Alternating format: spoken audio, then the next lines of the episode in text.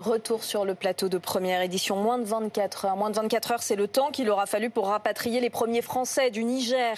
Deux avions se sont posés euh, la nuit dernière à Roissy. 600 de nos ressortissants ont exprimé le souhait de rentrer 7 minutes pour comprendre ce matin les enjeux d'un rapatriement express. On est très heureux de rentrer. Petite inquiétude quand même, compte tenu des manifestations qui se sont déroulées devant l'ambassade de France et des propos aussi qui étaient euh, contre les Français. Donc euh, voilà.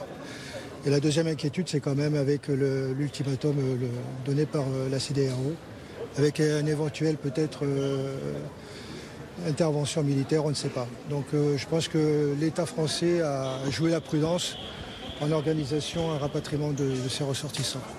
Vous venez d'entendre un de ces ressortissants français euh, qui est arrivé euh, cette nuit. On va tout de suite aller à, Roissy. Élise Phillips, vous êtes sur place. Vous avez rencontré ces Français euh, qui sont arrivés, qui ont fait leur bagage en quelques heures. Oui, le, rapatriement s'est organisé très rapidement, en moins de 24 heures. Et euh, ces ressortissants que nous avons rencontrés nous ont expliqué qu'ils ne s'attendaient pas du tout, évidemment, à être rapatriés aussi rapidement euh, après euh, le coup d'État et la manifestation de dimanche. Mais ces personnes eh bien, ont donc choisi de rentrer en France parce que ils avaient eu peur ces derniers jours, un petit peu d'inquiétude, et puis aussi par mesure de précaution. Il y a une dame, par exemple, qui nous a dit qu'elle avait prévu de passer deux mois de vacances au Niger et qu'elle avait préféré rentrer plus tôt que prévu par peur de se retrouver coincés euh, à la fin de l'été. Tous ces ressortissants nous ont expliqué aussi qu'ils étaient euh, très fatigués après ces longues heures d'avion, ces longues heures de, voyage euh, à la va-vite. À leur arrivée ici à Roissy, on leur a proposé une aide médicale, une aide logistique aussi, parce que certaines personnes n'habitent pas à Paris et vont devoir organiser un retour, prendre un, train, un autre avion pour rentrer chez elles dans les prochaines heures ou les prochains jours.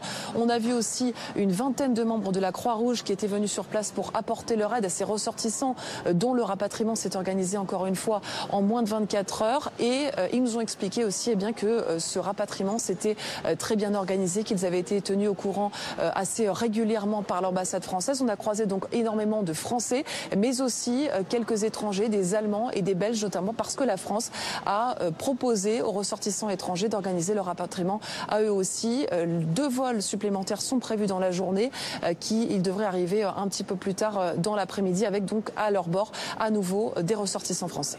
Élise Phillips depuis l'aéroport de Roissy-Charles de Gaulle avec Jérémy Assad. Euh, bonjour Élise Causet, vous nous avez rejoint également, spécialiste des questions internationales de BFM TV. Euh, est-ce qu'on peut faire un bilan d'abord? Combien de Français sont aujourd'hui de retour à Paris?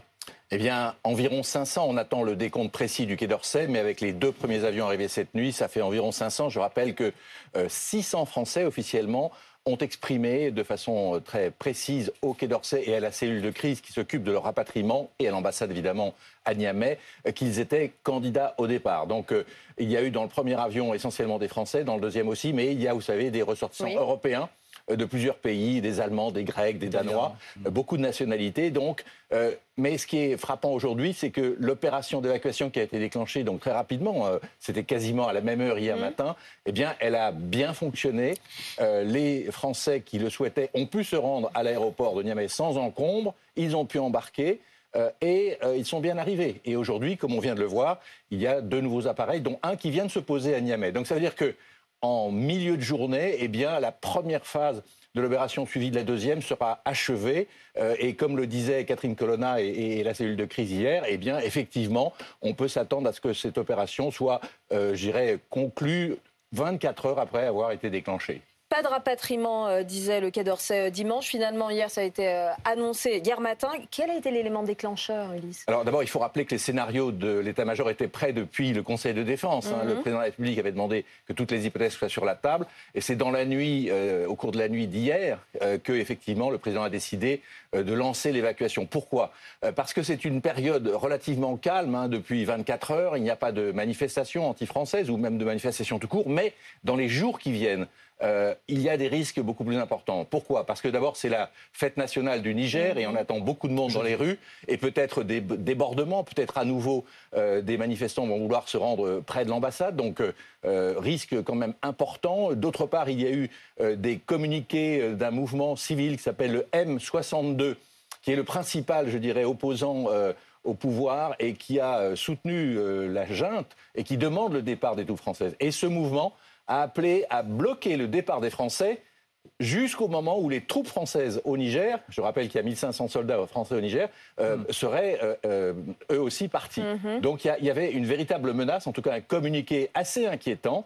Ça, c'est la première raison. Et la deuxième raison, c'est qu'on ne peut pas exclure qu'il y ait des affrontements, puisque le putsch n'est pas terminé, entre guillemets. Le président Bazoum refuse toujours de démissionner, la junte refuse de rendre le pouvoir euh, aux civils, et il n'est pas exclu qu'il y ait, euh, dans les jours qui viennent, des mouvements de troupes. Et en tout cas, il y a une menace. Il y a un ultimatum, je le rappelle, qui expire dimanche des pays africains de l'Ouest qui disent si les putschistes ne se rendent pas, il y a une possibilité d'utilisation de la force. Euh, Ulysse, c'est vrai que c'est une opération qui ne ressemble pas du tout à ce qui s'est passé au Soudan euh, dernièrement. Euh, qu'est-ce qu'il y a de, concrètement de différent? Il n'y a pas les mêmes moyens? Pourquoi? Alors, l'énorme différence, c'est que le Soudan était un pays en guerre, avec, je le rappelle, deux factions de l'armée, deux généraux qui s'affrontaient avec leurs hommes euh, en pleine capitale du mhm. Soudan. Et donc, effectivement, les, les, Français étaient au milieu de la guerre et il fallait les sortir. Et d'ailleurs, la grande différence, c'est qu'il a fallu évacuer alors que les combats se poursuivaient. Et d'ailleurs, il y a eu des commandos français qui ont été pris sous le feu euh, des combats et l'un d'entre eux a été grièvement blessé. Donc euh, l'énorme différence, c'est que l'évacuation du Niger se déroule dans le calme et c'est bien l'objet de cette, euh, je dirais, accélération et de cette demande d'évacuation en 24 heures pour éviter d'être pris, je dirais, dans les affaires internes du, Niger.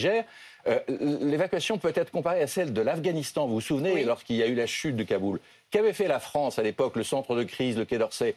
Eh bien, il avait été demandé aux Français plusieurs mois en amont euh, de partir s'ils le voulaient, s'ils le souhaitaient.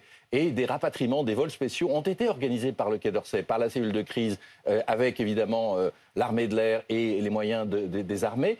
Et la plupart des Français sont partis avant la chute de Kaboul. C'est-à-dire qu'on a évité la précipitation et le chaos qui a régné. Souvenez-vous de ces scènes de panique sur l'aéroport de Kaboul.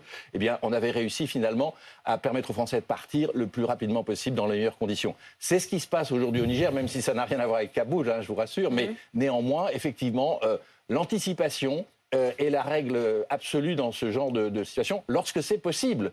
Euh, si ça ne l'est pas, eh bien, les Français euh, sont réputés, euh, grâce aux forces armées, grâce à l'armée de l'air, mais aux commandos aussi des forces spéciales et tous les moyens disponibles, pour être capables, c'est l'un des rares pays au monde qui le fait de façon aussi mhm. efficace et sûre, c'est l'une des grandes forces de l'armée française de pouvoir évacuer nos ressortissants partout dans le monde. Ulysse, d'un mot, que va-t-il se passer pour les soldats français qui sont au Niger actuellement?